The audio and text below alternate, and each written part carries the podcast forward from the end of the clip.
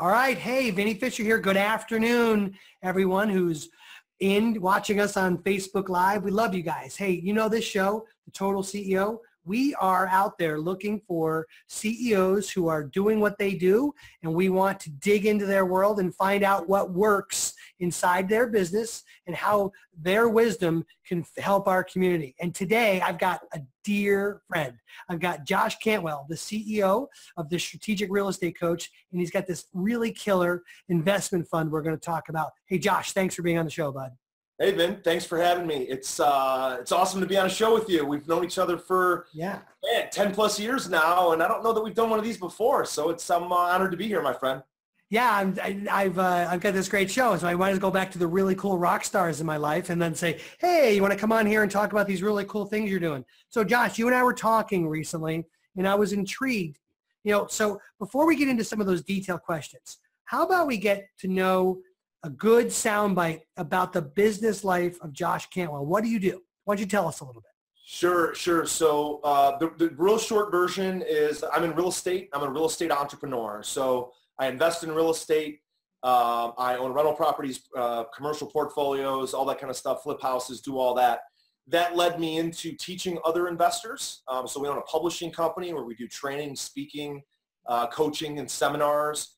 And then that led me into ultimately starting a real estate private equity fund where we manage money for passive investors. And out of that fund, we make additional investments and we also make loans now. So we're in this big sort of real estate ecosystem and uh, that's what we do. I spend all all right, my time. really cool. So, by the way, my job to do is I can't help myself. I when I hear something exciting, I'm going to stop. I might even stop you mid sentence, yeah. but you're used to that, right? We had For that sure. joke recently. All right, so if here I am, a CEO. Remember, you got a bunch of CEOs listening to this. I've got money I want to invest and, and your investment fund, if I want to not just be in the market, or in my case, know, hedge down on all just small business and all these other things, another opportunity is for me to place money into a real estate portfolio. Talk to me a little bit about that. Sure. So a lot of guys love the idea of real estate. Real estate's been on fire really, other than the crash of 2008-9. You know, real estate now is becoming a larger and larger asset class, larger niche in a lot of people's portfolios. And the beautiful thing about real estate, especially on the debt side as a lender, is that we can create fixed income mm. uh, investments where yeah. when we make a loan, let's say we charge a couple of points up front, two, three, four points, and then uh, you know, maybe 8% interest, 10% interest, 12% interest, whatever it is uh, on a real estate investment, you create almost like a, a bond with a high double digit fixed return where it has a coupon or an interest rate. It's really just the borrower making their payment. So the beautiful thing about it is a lot of people, when they think of real estate, they think I have to be an operator. I have to buy properties. I have to fix them. I have to sell them. I have to own them. I have to manage it. That's not what we are doing. We are actually working with passive investors that want to be owners in a fund that owns the debt. And the beautiful thing about the debt is as long as you have a good borrower, uh, a good uh, operator of the real estate deal, and they're making their monthly payments on the, you create these portfolios of notes. Nice. Create these huge interest rates um, we're you know regularly. So you you become a another uh, option in my portfolio of investment. And the exactly. rate of returns are attractive. They're in some of the returns you're talking about are even above the market returns we're getting in our market fund or our fidelity account or whatever a good thing Deb and I are in. But so these rates are even above some of that stuff. Yeah, absolutely. I mean, the, the cheapest loan that we make, Vin, to give an idea, is two points and 12% interest and we charge a three-point extension fee uh, if it goes beyond six months. So you, it, just real simple math. You take two points plus 12% plus another three-point extension fee. If the deal takes a full year, that is a 17% fixed yield. Nice. And so one of the things that I don't think people realize is that the reason you're able to structure these kind of things is because the way the banking industry has changed. The real estate guys, liquidity aside or not, and good financials have a very hard time getting financed in this business. Is that right?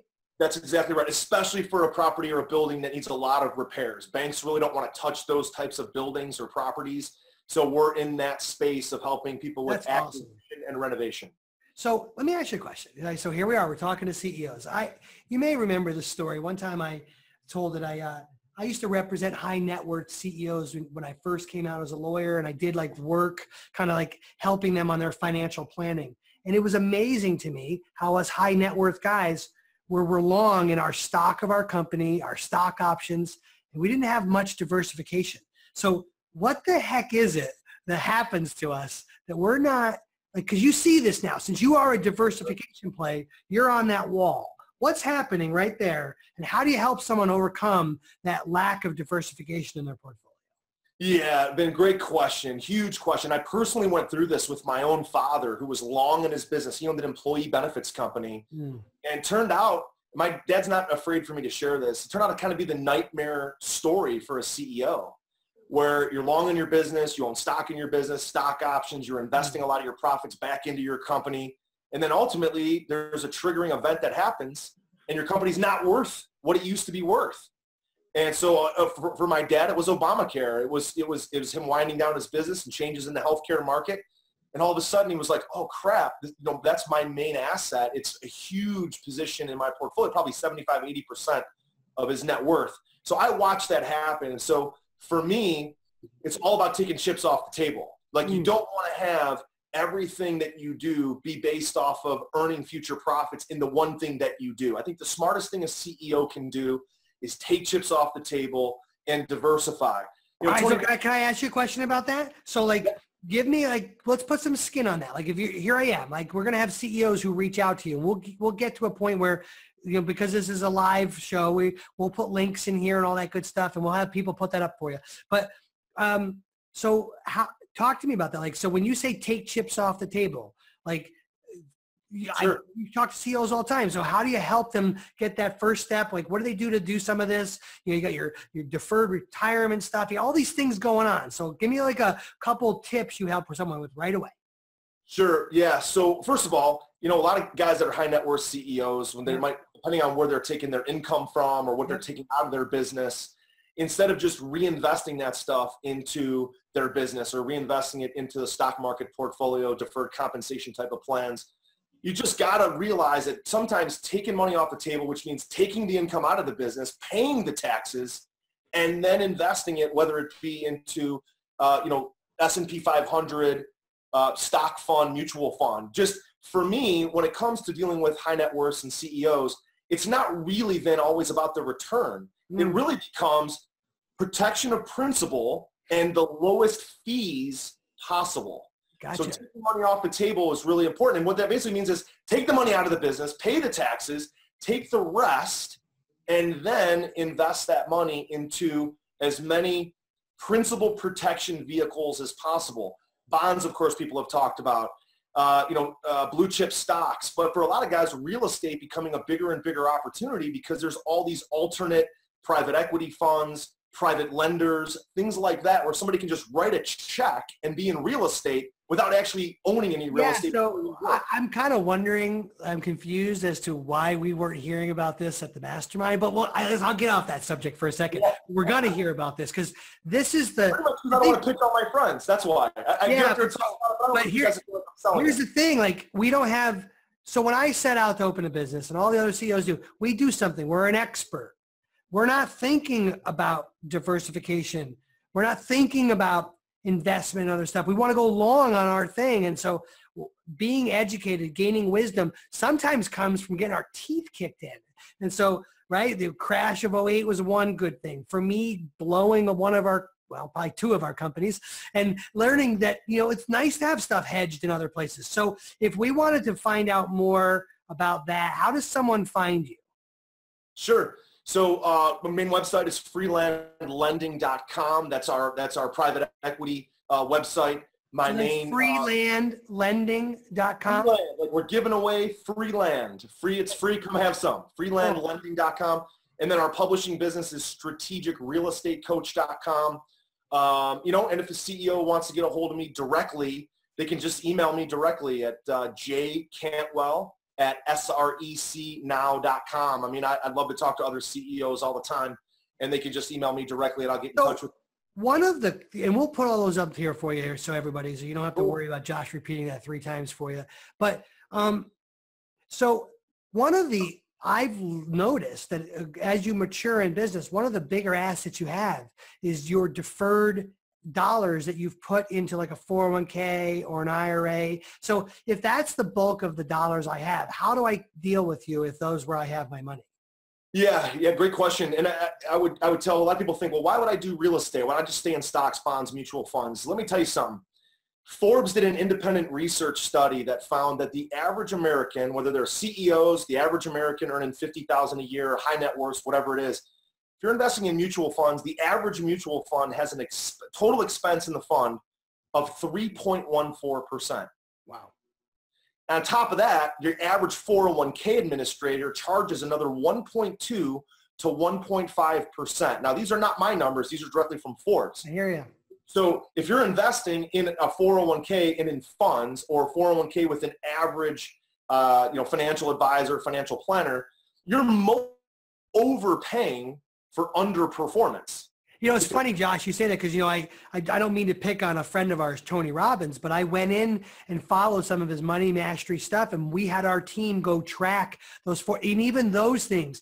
I think he, I, I don't know if he was misinformed or what it was, but even those had a whole bunch of fees in there that didn't actually play out the way his book talked about it. Sorry to, to yeah. that live on Facebook, but that's the reality of life. People don't realize all these fees that are buried inside of these uh, deferred plans, right? Is that what that's you're getting at? Absolutely, exactly. So that's why I looked at real estate, why I've looked at other things to diversify. And so if somebody has a 401k or a SEP IRA, uh, you know, a 401k that they've rolled over to an IRA, what most people don't know is that there's this whole world of what's called self-directed IRAs.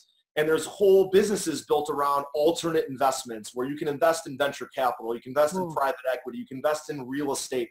So there's companies like iPlan Group and Equity Trust and Horizon Trust all these different businesses that are out there where people can roll their money out of working with a financial planner or a piece of it. It doesn't have to be all of it.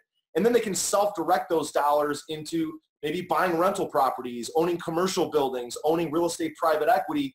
And then there's the fees. There isn't the fees of the financial markets. Nice. All right, so let me touch a sensitive little, little, subject. So how do the financial guys do with that? Like, because they're always afraid of losing some of the money under management, right? So how do you play nice there? Yeah. So you don't. I didn't much. say they would all be easy questions. Yeah. Well, here's the thing. Only about 5% of all the financial advisors out there are true uh, registered investment advisors or fiduciaries where they just get paid a, a, usually a 1% fee or a... Over uh, top of whatever it is, a negotiated... Right? Yeah. No matter what you do. So they can be a true independent third-party advisor. Everybody else, the other 95% of advisors, are all getting paid some sort of commission, management fee, brokerage fee, those guys don't like to see their clients move money other places because it just reduces their compensation, right? So that that's a delicate conversation that like kind of has to happen, right? Because the 401k administrator is not looking for you to file some paperwork to move it into a self-directed. The system is going to fight you a little bit, right? That's right. That the 401k uh, administrators, the brokers, the financial planners, whatever you want to call them, they're all getting paid fees. So I don't want you to always do that. But are you are you guys am I am I able to say this? Are you guys able like if I if I if we had a friend, a CEO, are you able to kind of help talk through that so they understand the language behind that? Because that's part of the fight, right? Is getting the financial guy to stop hating on the fact that this diversification is a good good idea. Yeah, yeah, Ben, and I used to be a financial planner, so I know that side of the market. When I graduated from college, I got my Series 6 and all those licenses, yeah. life and health. I did that, and I was a financial planner for six or eight years. I know exactly how those guys get paid, and then I gave up that to get into real estate and become a CEO. Um, so I understand that absolutely I can help the guys understand what they're dealing with. But look, man, if I if I told you, we all know the success of small businesses is not great, right? Yeah. It's something like only four percent of businesses ever crack the million dollars of revenue mark. Do you so know that, all, and also to add to that stat, do you know that almost 90% of businesses don't make it to the 10th year? Right. And we just celebrated our 10 year anniversary hey, this, this last month. You're a 10 percenter. Good job, buddy. Percenter. So, so if, if you knew that your business had a high chance of, of failure and us as CEOs were constantly yep. trying to grow and, you know, insulate ourselves from that failure, it just makes sense to constantly take chips off the table and diversify because mm. ultimately what are we really building these businesses for? Right. Take care of our families, right? Take care of the people that we love. So if you know that you, there's something could happen in your business totally unforeseen, an employee goes rogue, the market changes like it did for my father, so many things out of our control, that although we are super confident in ourselves as CEOs, the world just has a way of the market changing. And so, or you could be like me. You could be a master at breaking a couple of your businesses and leave a whole bunch. You're real good at that. But no, yeah, exactly. No matter what the scenario is, that's real, right? For, absolutely. Like so, even for me, I love real estate. I'm really good at it, but I don't have all my money in real estate. I've diversified. My wife and I have a financial planner that we work with just to make sure that the money we want to put away for our kids earning a return, passive income, just, you know, we just, we don't. Diversification, right? I mean, you're, you're yeah. living, I mean, it would be weird if fully accountable if I didn't use my own software. It'd be weird if you didn't diversify, right? You're the whole pitch about you. So that you're saying. It's like literally, since you're heavy on real estate, you have to find ways to diversify in other ways, right? That's, that's I'm heavy on stock of company. I have to find other ways to diversify. Exactly. Like I said, my own father uh, believed in his business so much. He put all of his eggs in one basket. And at the end of the day, uh, he ended up with a lot less money than he thought he would. So I've seen that firsthand. You know, we got a good friend here at our church who, uh, who had to, who was heavy in just his 401k and was doing the dollars on his retirement. And when he literally got his dollars cut in half during that bad market, he's like, holy cow, I have to go back to work. I'm done. So he's working to get all of that back to where it was so that he has a an income stream. I mean, how many of those stories can you and I sit here and tell one after another? And so I love it, Josh. All right.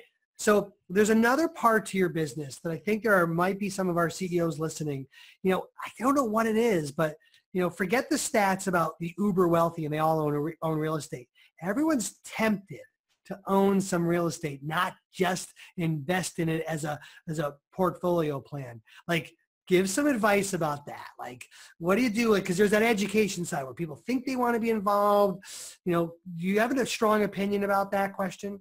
Yeah, look, look, in order to be successful in real estate, you got to know the market. I mean, the, even just in Cleveland, the greater Cleveland area, then where you and I are from, the market, the neighborhoods, the areas are so different. Yeah. So if you want to be an operator and be in it and be successful owning individual properties, commercial buildings, portfolio, that's great. But you're going to have to invest time. It's, it's, it, it, the time invested, the knowledge side is going to reduce your risk. So how much do you want to reduce your risk by knowing the business yourself?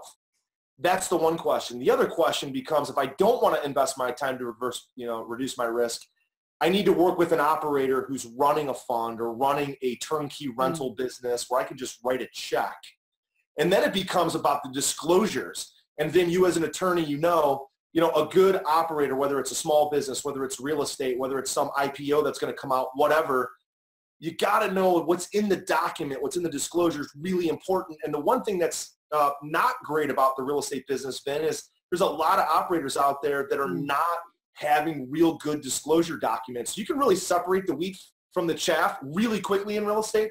If you want to get involved in a fund, by just asking people for their disclosure documents and mm. then hmm. how they're written. The really good operators have really good disclosure docs. And then all the other guys who are sort of the junior varsity in real estate, they don't have those docs. And if they don't have good docs to show you, you're golden. Go on, move on to somebody else. And so someone on your team could talk about that if that if someone raised their hand and wanted to know more about that, right? Absolutely. We take care of it. You know, in our world, it's called a private placement memorandum. For us, it's a 150 page document was drafted by, you know, a guy that you and I both know, Vin, yeah. uh, a really good securities attorney. And, and that's what you got to have because, again, it's all about reducing risk and getting responsible returns. Me personally, I'd rather get a 4 or 5% return responsibly than a 10% or a 12% return where there was a significant amount of risk to me, it's just all about incremental. Yeah, you, this guy in my church, he would have loved that too, right? He would have way rather had that than the speculation all heavy in one part of the market. And so totally get that. All right. We're running out of the your time. I want to be respectful. I really do appreciate you coming on with us today. This is what man, I love it. Great. Thanks for having me. You know, most of our uh, CEOs are talking usually about some you know business stuff in like you know managing the growth of your team whatever so to have a diversification plan in place and talking about one of the worst parts of the leaky bucket that no one talks about i really it's good stuff man like it's painful to me to think about how much money i've lost in holding long on stock even though I broke the companies, it's still painful to think about the dollars that could be sitting uh, somewhere else. How big is the how big are your funds now? They're big, aren't they? Well, we got right now about $15 million under management and uh, the existing funds that we have been are all what I called test funds. And what I meant was we wanted to prove our concept and what we did was we had a, basically a friends and family offering. Hmm.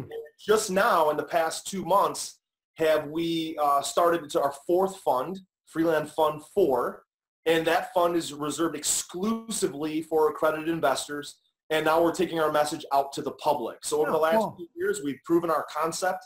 We've made a lot of successful investments. We've produced incredible double-digit returns. And now we're to the point where we're really only seeking those high net worth investors, the CEOs, the, the people who can, uh, who can invest some substantial dollars and, and it gives them a diversification play. And the goal is, you know, get to uh, 25 million, then 50, then 100 million. And, uh, you know, so and, what's, uh, so if someone's accredited, what how what what's the uh, basic level, or what can they get in at, and like what's the increments do you allow an in, accredited investor? Forgetting the details of what makes you accredited, what do you let them into the fund at? Yeah, starting uh, minimum investment's a hundred thousand bucks. Okay, got it. And uh, they just you know anywhere from there up, and uh, they just write the check, and we do everything else. That's awesome, dude. All right, uh, one more gift for our audience. Um, if you were going to give someone one tip, because you have a big team and all that good stuff, you know, right. what's kind of like in the season of life, like what's a CEO hack right now that like you're, it's working for you that you'd love to share with the audience? Sure. So for me, I, and I don't know if this is going to resonate with everybody, Vin, but I could tell you there's one tool, simple tool that I use that I used and my business was running super smooth. Stopped using it. I felt out of control and I started using it again this year. So for me, being a CEO, a lot of CEOs, big picture stuff, right? Big mm. visionaries. We got a lot of stuff on our plates.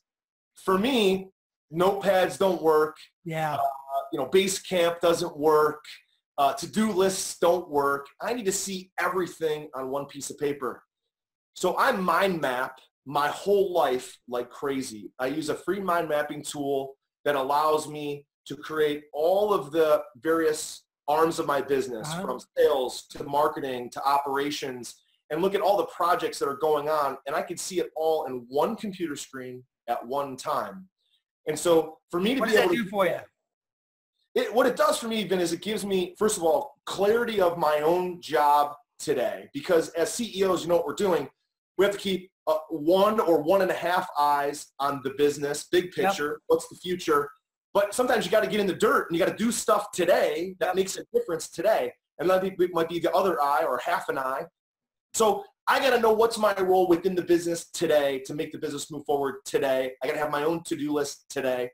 And I got to have the growth hack of what's going on in the future. That's really tough. There's not many people other than CEOs that can even identify with that problem. Most people, they just do their job. They do a good job of it. They make money and they go on to the next day. Mm. For us, yeah, yep. I worry about today, next month.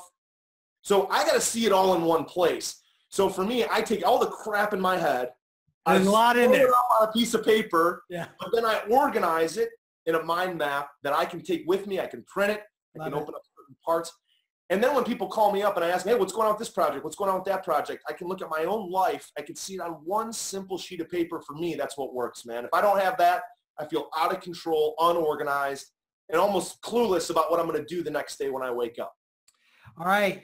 Josh Cantwell. Bud, thanks for being on the show. Hey, everybody. Listen, Vinny Fisher here, the CEO of Fully Accountable, interviewing another total CEO. Have a great day.